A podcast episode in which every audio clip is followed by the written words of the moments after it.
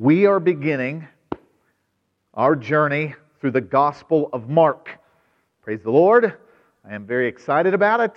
If you would turn in your Bible to Mark chapter 1.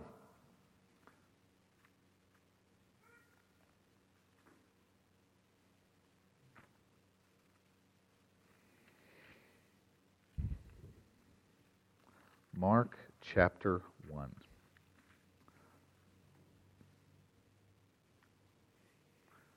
We are going to start with verse 1, and we're going to read through verse 1. The beginning of the gospel of Jesus Christ, the Son of God. So, let's pray and let's talk about the Gospel of Mark this morning.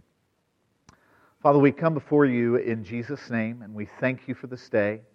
God, I thank you for your word. I thank you for the truth. I thank you, Lord, for the privilege of being able to preach through your word. And I pray, God, that you would help us, not just this morning, but in all the Sunday mornings in front of us, where we are going to learn about Jesus Christ, our Savior, and his life and his ministry. God, I pray you would help me to communicate and to speak the way that I should. And I pray that we would all have ears to hear what the Spirit's saying to us. That is in the name of Jesus we ask this. Amen. So, this morning, as an introduction to the Gospel of Mark, we're going to do a lot of background. And the, the verse here, the beginning of the Gospel of Jesus Christ, the Son of God, and then it immediately goes into the Old Testament as it is written. That's in verse 2. You are going to find in the book of Mark uh, what I sometimes have called a Cliff Notes version of the other Gospels. Uh, throughout church history, people viewed it. Um, uh, Augustine and I believe Athanasius was another one that believed that Mark was really just a summation uh, or a summary of the book of Matthew. And so it's shortest gospel that we've got of all the four. And it's not written by an apostle, but we're going to explain a little bit about that. Um, and it really was overlooked for about 1800 years. Not that it wasn't a part of Scripture, but it was the least looked into of, uh, uh, in terms of importance because they really viewed it as well, this is the summary uh, of, of the, maybe Mark and of Luke. Until they began to find out that Mark was probably written before all the other Gospels and it is the first of the Gospels that is written, and it is very likely that Luke and Matthew used Mark as source material when they were doing their Gospels. So, throughout this process, we're going to be talking about the nature of the inspiration of Scripture. Uh, we're going to be talking about uh, uh, several of those different important doctrines. But this morning, I just want you to know um, and keep in mind that when we say that we believe in inerrancy, how many have heard of that word? Inerrancy. That means the Scripture is without error. We believe that the Scripture is without error. We believe in infallibility, that's very similar. We believe the Scripture is without error and it's perfect to do what it's supposed to do, which is teach us and for us to grow, and it's useful for teaching and instruction, instruction and reproof and correction, as the Apostle Paul taught. But also, uh, it's important to understand that doctrine of inerrancy because you live in a world that thinks what I just said is Looney Tunes. There are plenty of people that will grant to you that it's okay to believe in a spiritual book, and there's probably some good teachings uh, in those spiritual books, but there is no way that this book is any different than the Quran, and there's no difference in this book and any of the writings of Buddha or any of the meditations and uh, you find in some of the other Eastern religions. They're, it's all, they're all just spiritual words, and people have their faith. And to suggest that this is the Word of God is a very, very, very bold, direct, straightforward claim, and that is the claim that we are making and believe. We believe at Celebration Church that this is the Word of God. It is living, it is eternal, it is without error, and it's useful to us to grow and to learn, but also that these words are life changing words. They are not normal words. It is the Word of God to His people. That is what we believe. So, having said that, God uses throughout Scripture the individuals and their personalities and their traits to write what they wrote. That's why Luke's gospel is really technical Greek, and Mark's gospel, Mark is Greek's probably not his first language, but he wrote it in Greek. It's a little rough, it's a little straightforward, it's a little earthy.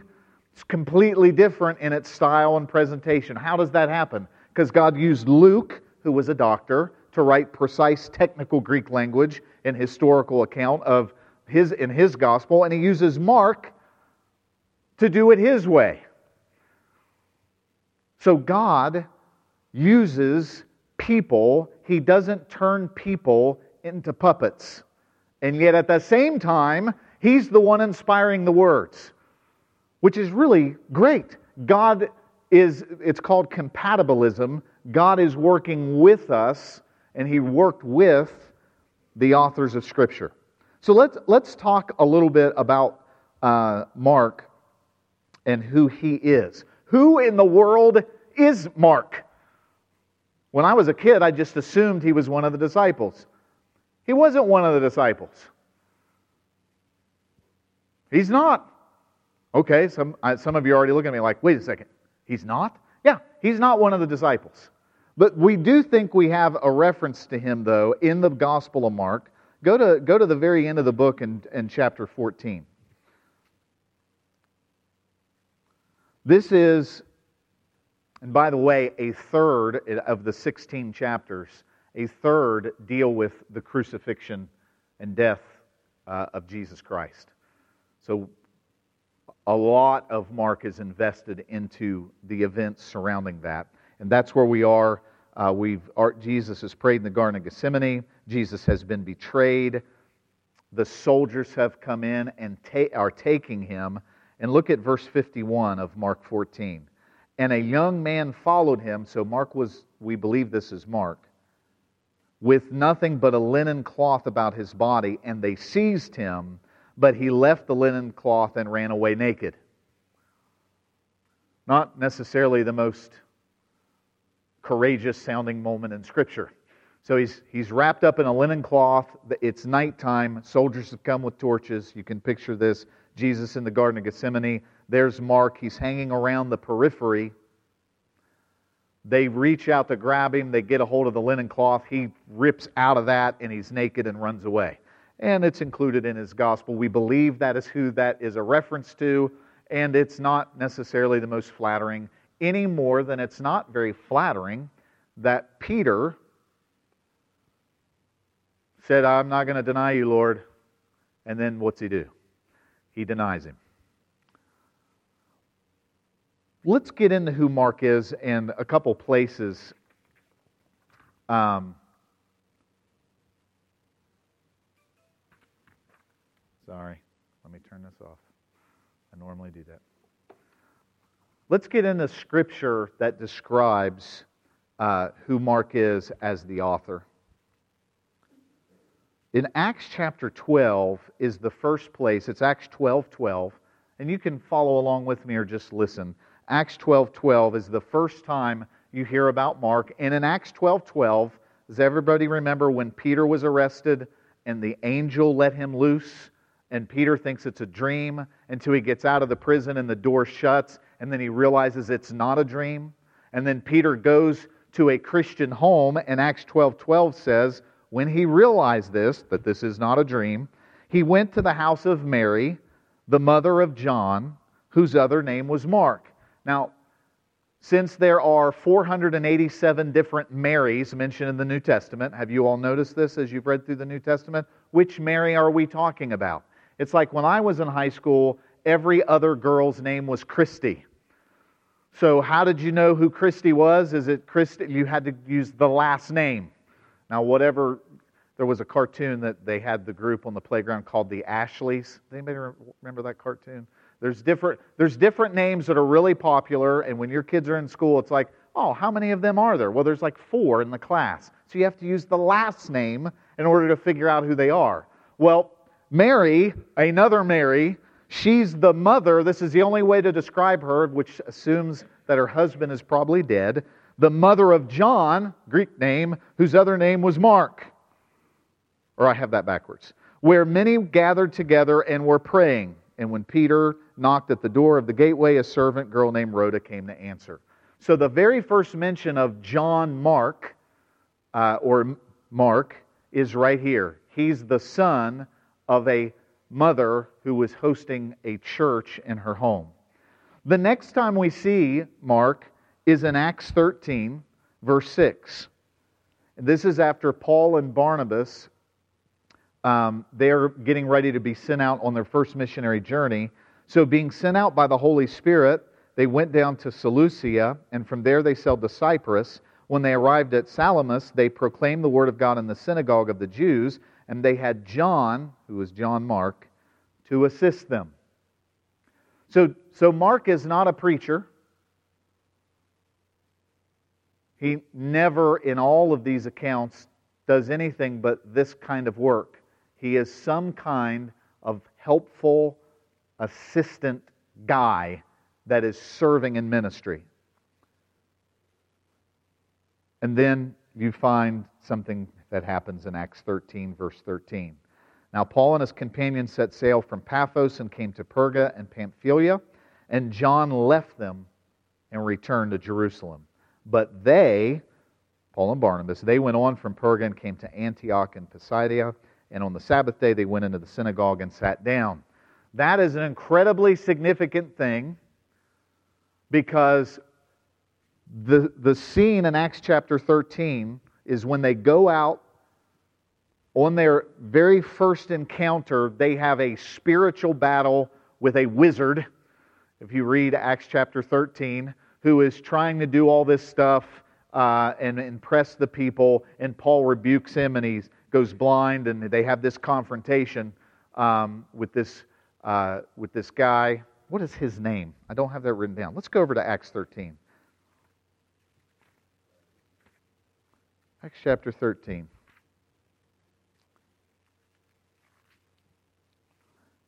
Oh, it's it's uh, Elymas, the magician. I call him call him a wizard, but that's what he was. Uh, he was trying to turn people away from the faith. He was resisting them. And Paul does this thing where he says, he looks at him filled with the Holy Spirit and says, You son of the devil, you enemy of all righteousness, full of all deceit and villainy, you, will will you not stop making crooked the straight paths of the Lord? Now behold, the hand of the Lord is on you, and you'll be blind and unable to see the sun for a time. Immediately, mist and darkness fell upon him, and he needed people to lead him by the hand. And right after that, John Mark says, I didn't know it was going to be all like this. And he leaves and goes back to Jerusalem. That is exactly what happens. He, there's this confrontation. Now put yourself in his shoes. This brand new, this resurrection of Jesus has happened. There's now we're 10, 15, 20 years past that point, and we are out preaching the gospel. The church is young. You're a part of it. And, and you start encountering weird stuff like this where there is this supernatural demonstration of the power of God, which is both exciting and terrifying. And so John Mark leaves and goes back to Jerusalem after this. Says, uh, okay. He deserts the mission. And the reason we know that it was a desertion is in Acts chapter 15. Several years later, Barnabas who you find out in Colossians is the cousin of John Mark, just so you know, family.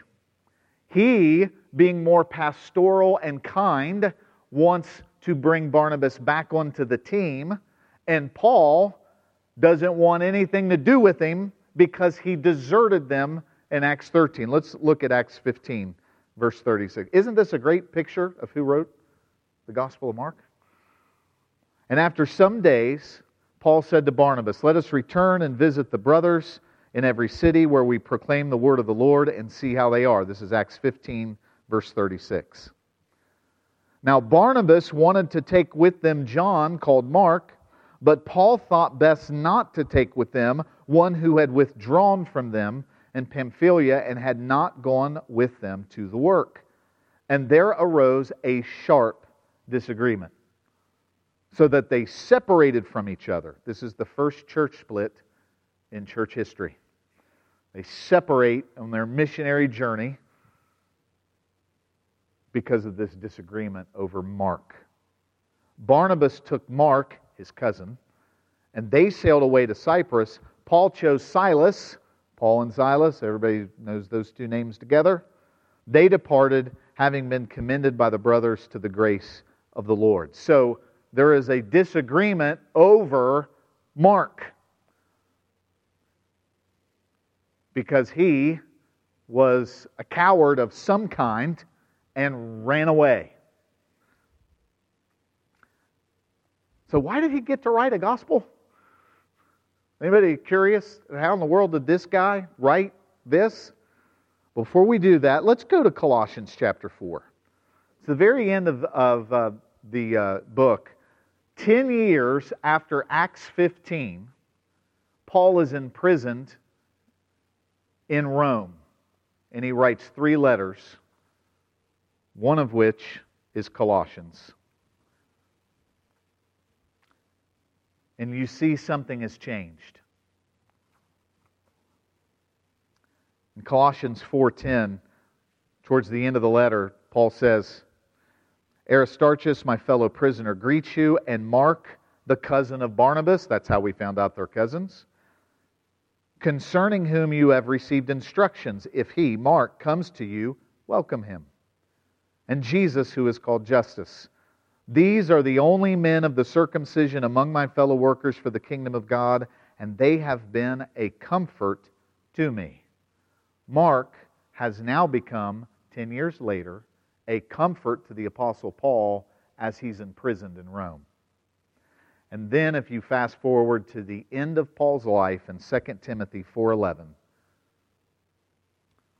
this is the last few years that Paul has on earth. He's asking for a couple different things. He's asking for a cloak. He's in a prison and he's cold. He's an old man. He's asking for the parchments because he's still doing ministry work and writing and doing uh, preaching and, and all of that to people that will come and listen. And then he says in 2 Timothy 4:11, Luke alone is with me. Get Mark and bring him with you for he is very useful to me for ministry. I've always loved this story of Mark in the background of the Gospels, in the background of the book of Acts, not known as a preacher, not an apostle, not a worker of miracles, but he is now in 2 Timothy described as useful, very useful to me by the same guy who said, We don't want anything to do with him because he deserted us. There's a really good lesson in here. I hope you all are hearing it. That God only has one kind of person he uses failures, sinners, losers, among which all of us identify. There is only one kind of person that God uses people like John Mark. He uses broken, we've, you've heard this before, sinful people. But it is good to see what God does with somebody is He doesn't leave them in a place of cowardice. He doesn't leave them in a place like Mark was in in Acts chapter 15 where he ran away. Instead, He keeps working on us. The song he never stops working. He never stops working, even when I can't see it, even when I can't feel it. And do you know the verse that I kept thinking of while we were singing that song? He who began a good work in you will see it completed until the day of Jesus Christ. I, didn't, I don't hear that song as God's going to make my job better, though He may. God's going to make my marriage better, though He can. What I hear in that song is God is at work on me as an individual who is a failure and is prone to desert and leave and be a coward and sin and run and hide from the pressure of the world. Instead, God strengthens and restores and heals and puts fiber in my backbone so that I am not stuck in Acts 15. I can move on to 2 Timothy and be useful for ministry. To me, that is incredibly encouraging. Incredibly encouraging because this deserter, this coward who probably ran naked from the garden scene with Jesus, wrote a gospel.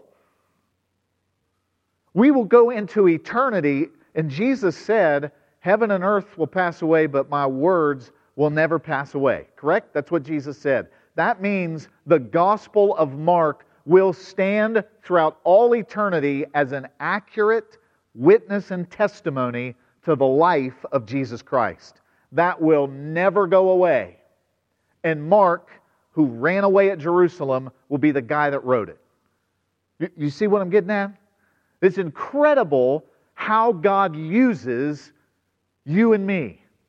And the encouragement for all of us in this author, John Mark, is it's easy to identify with him. Sometimes it's hard to identify with Paul. Now, it's, it's, it's easy to identify when he's mad at Mark, like, okay, I get mad. I understand that. Uh, I get disappointed and just, I don't want anything to do with these people. Okay, we can relate to that. But sometimes when Paul in Romans 9 is praying that he would go to hell so that his Jewish brothers could go to heaven, I don't, uh, I don't relate to that.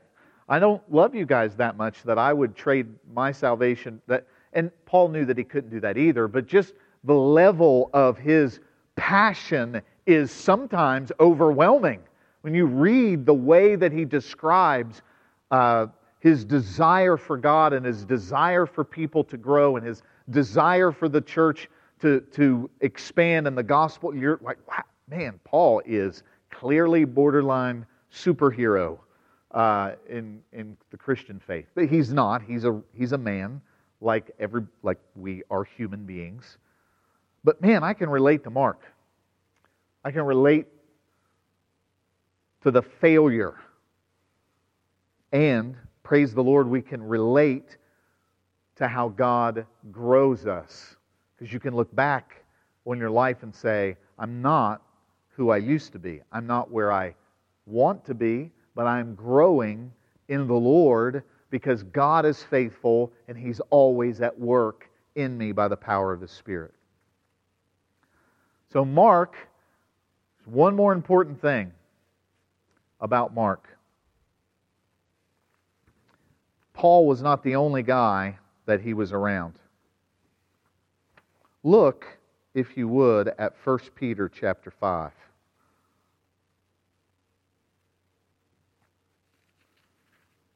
Mark was actually an incredibly privileged guy.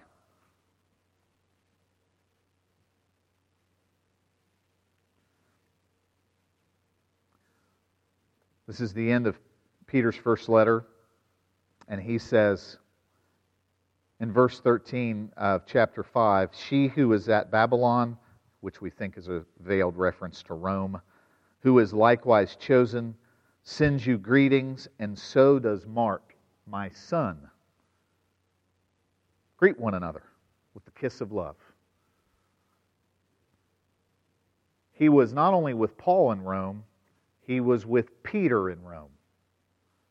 Mark got to hang out with Peter and Paul, okay? I don't know how, how else do we say this. He got to hang out for extended periods of time with two of the most important people in church history Paul and Peter. And his relationship with Peter was actually very close because he calls him here his son. Now, he wasn't his literal son, he was a son in the faith.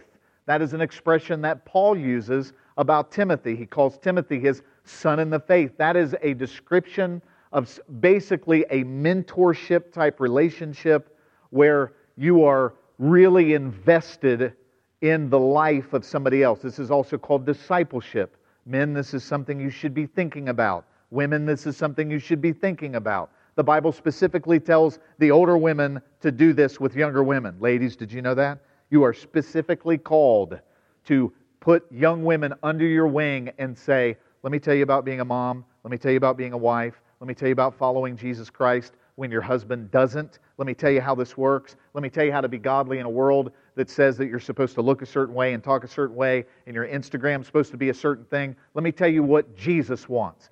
Ladies, that is what you are supposed to be doing for other ladies. Men, that is what you are supposed to be doing for other men.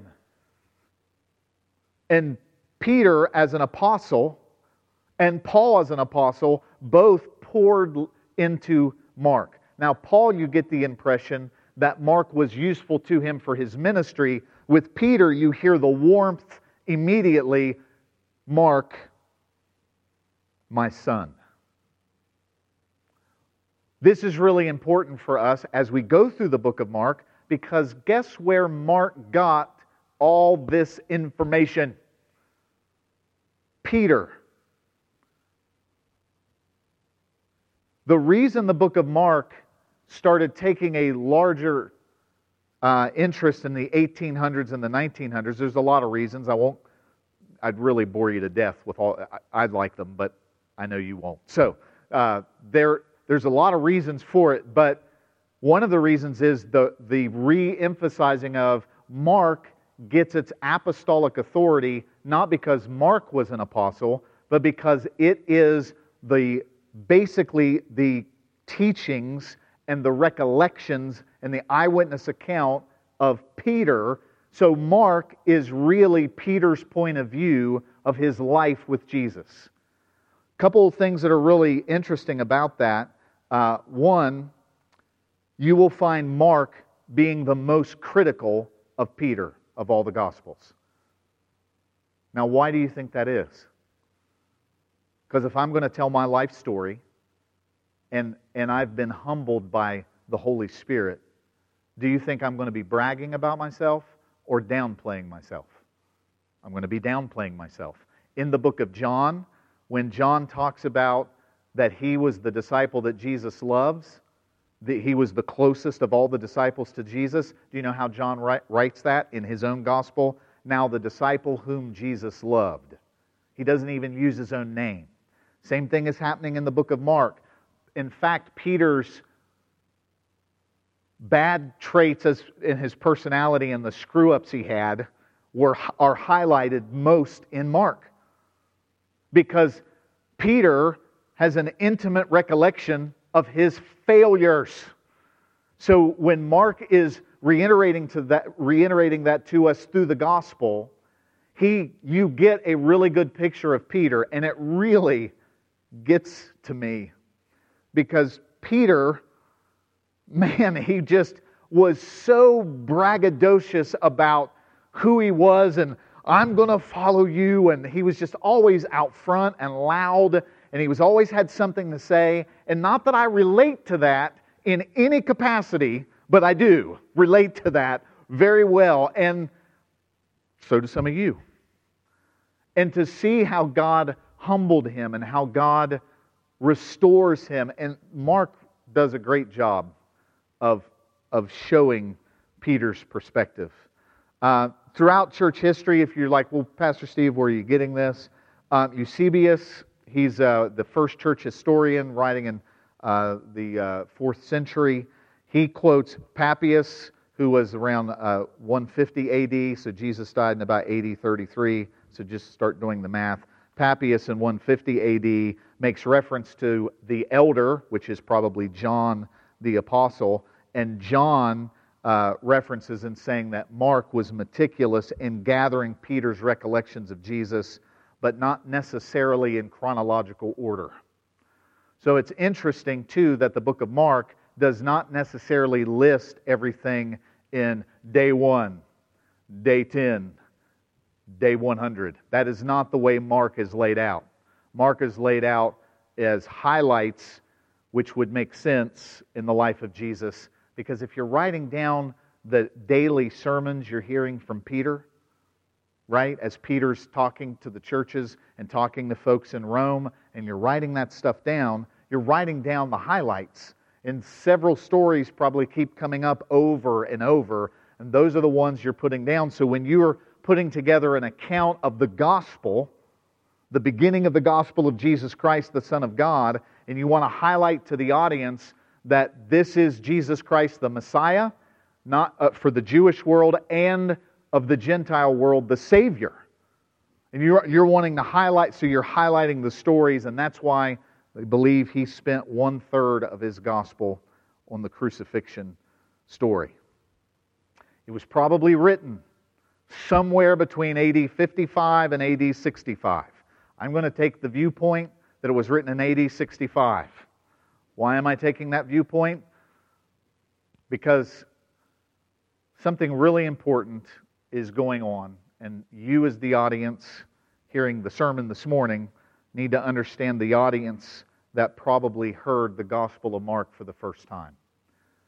In AD 64, Nero, who is not famous for anything other than one thing, uh, Nero burnt the city of Rome.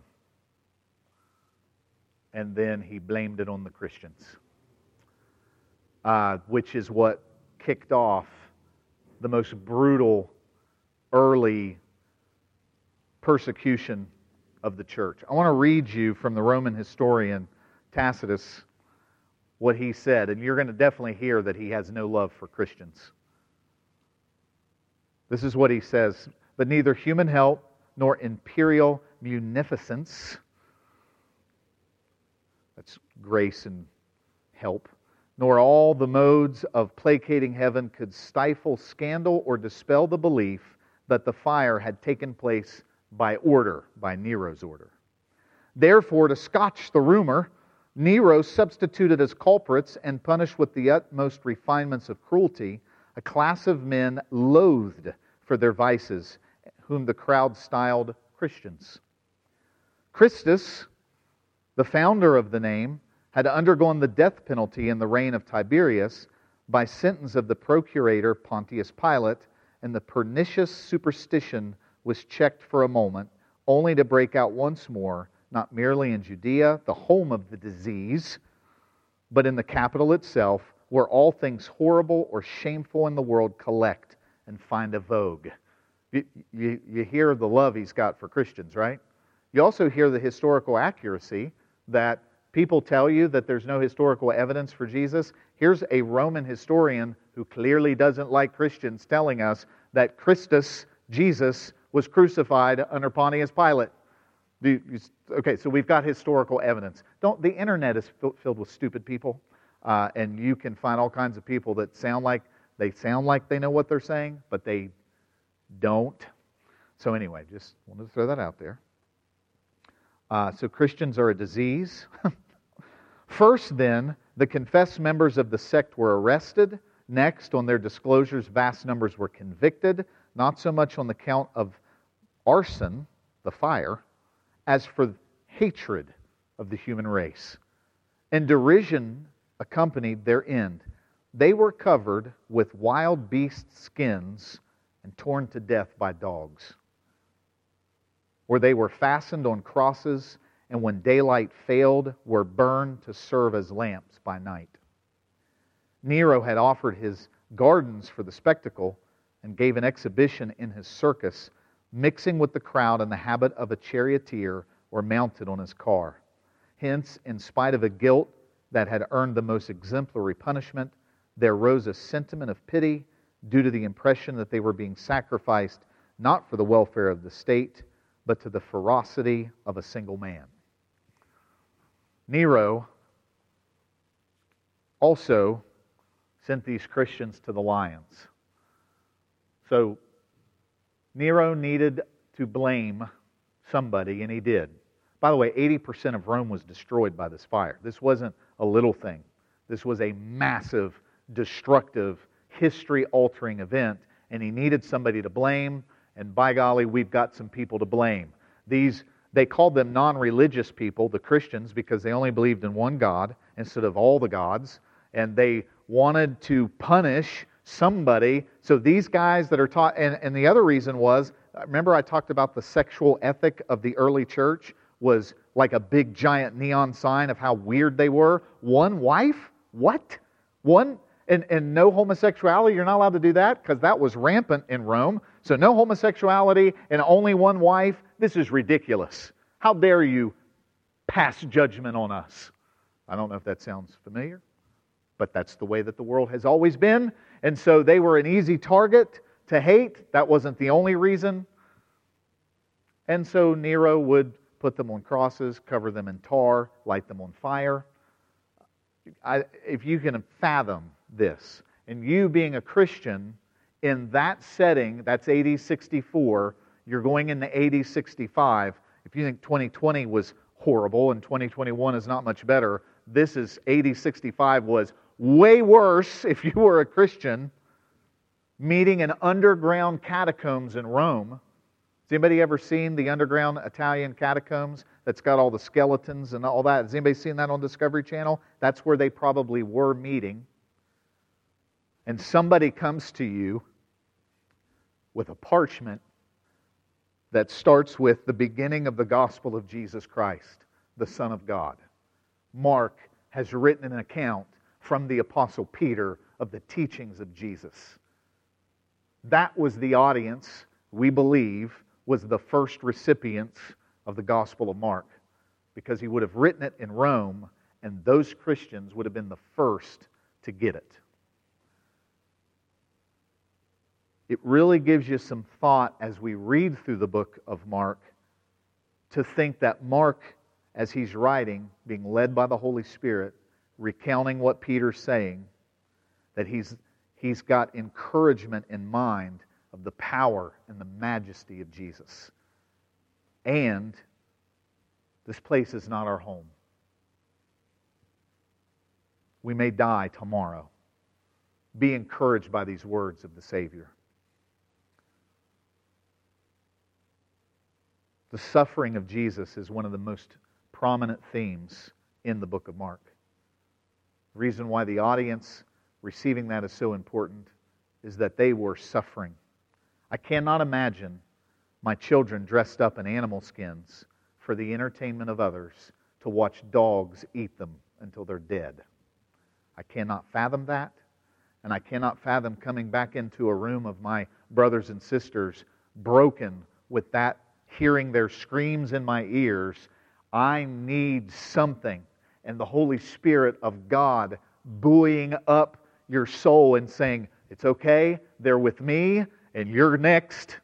You may be hung on a cross and set on fire, but I'm with you until the end.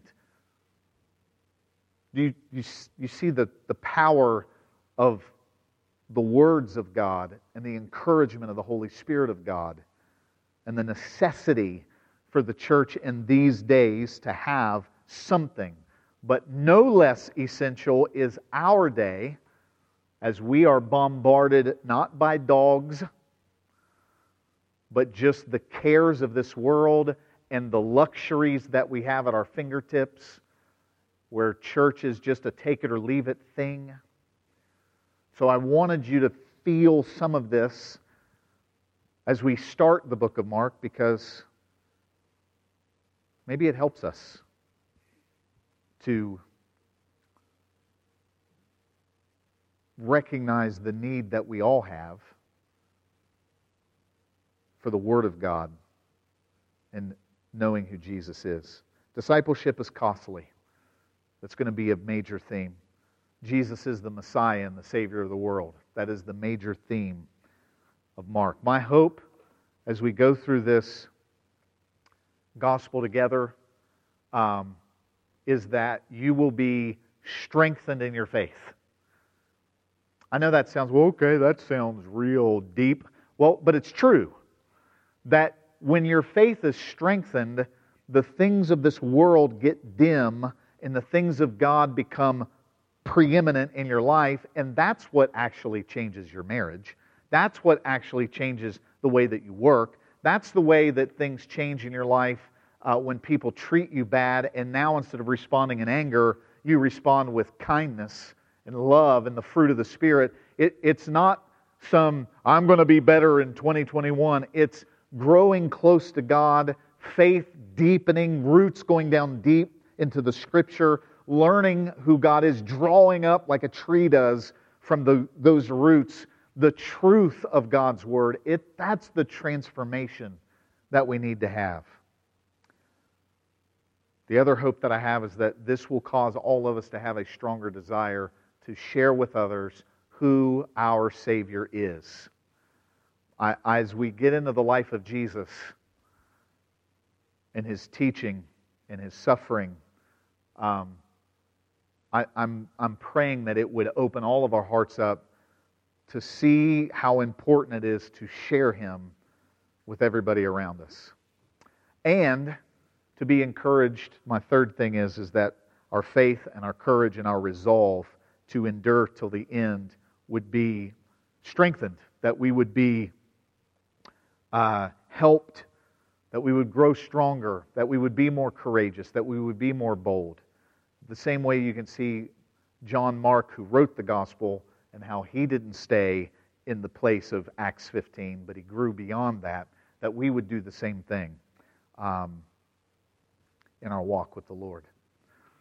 One thing I did want to mention this is just a technical thing that I find interesting. Uh, as we go in starting next week and just get into the exegeting the, each of the passages, you're going to find a word that is used uh, 56 times in the New Testament and 42 of them are used in Mark. So it's only 12 places everywhere else, 42 to, or uh, 54 times elsewhere. It's 42 times the word immediately is used. Immediately. That word, you are going to hear that word over and over and over. And it gives you a sense of the way that this gospel is being presented and immediately, and immediately, and immediately, and immediately he's casting out devils. He's raising the dead. He is immediately going here. He's immediately doing that. The Pharisees are imme- it's just everywhere, and it's it, it's part of the vibe uh, of this gospel that it's rapid, it's quick, it's straightforward, it's cutting to the chase. It's got a little bit of Peter uh, and his attitude and his mindset is in there. It's just, let's get to the point. Let's get to the good stuff. So for me, uh, my personality is actually more like probably Luke. I want to I want to slow down. I want to get into the details of what's going on. But Mark is not that way. Mark is going to be bang, bang, bang. So for those of you that like that, you're welcome. Uh, you're, that's what you're going to get. You're going to get the rapid fire ministry of Jesus. Praise the Lord. Amen. Let's go ahead and stand up. We're going to dismiss.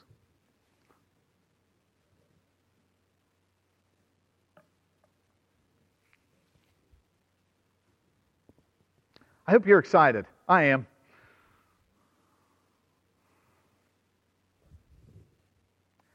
warn you in advance, there's some hard passages in Mark. So just pray for me. Uh, I think I ask that every time we do this. Uh, just pray that God would help me um, teach it um, and just that we all hear what God wants us to hear over the next year or so as we go through this book. So let's pray. Father, we come before you in Jesus' name, and we thank you today for, Lord, the, the historical reality of how we even got this book. Lord, there, there are realities that we, in our comfort, are quick and easy to forget. But Lord, I pray that you would drive home the truth that whether we have much or whether we have little, we can learn to trust you and be content in you for everything. Lord, that you're with us always, whether it's in persecution or whether it's in the nine to five grind of our life, you are with us. Lord, I pray that we would grow deep in our relationship with you and in our faith and in our courage and in our witness and in our testimony. God, I pray we would see fresh Jesus as Savior, fresh as Lord. I pray, God, that you would help us to know you better than we do today. Lord, we ask that you would give growth to us in our life and growth in this church. Lord, and you would call more folks to this place, God, that they would be a part of the growth and the courage and the strengthening. Lord, we, we ask that you would work. Open the eyes of the blind, Lord. Let those that don't know you come to you. Lord, we thank you for all this. In the name of Jesus. Amen. Church, tonight at 6 o'clock, we are praying. If you can be here, that would be great. Until then, come back next week. We'll go past verse 1, I promise.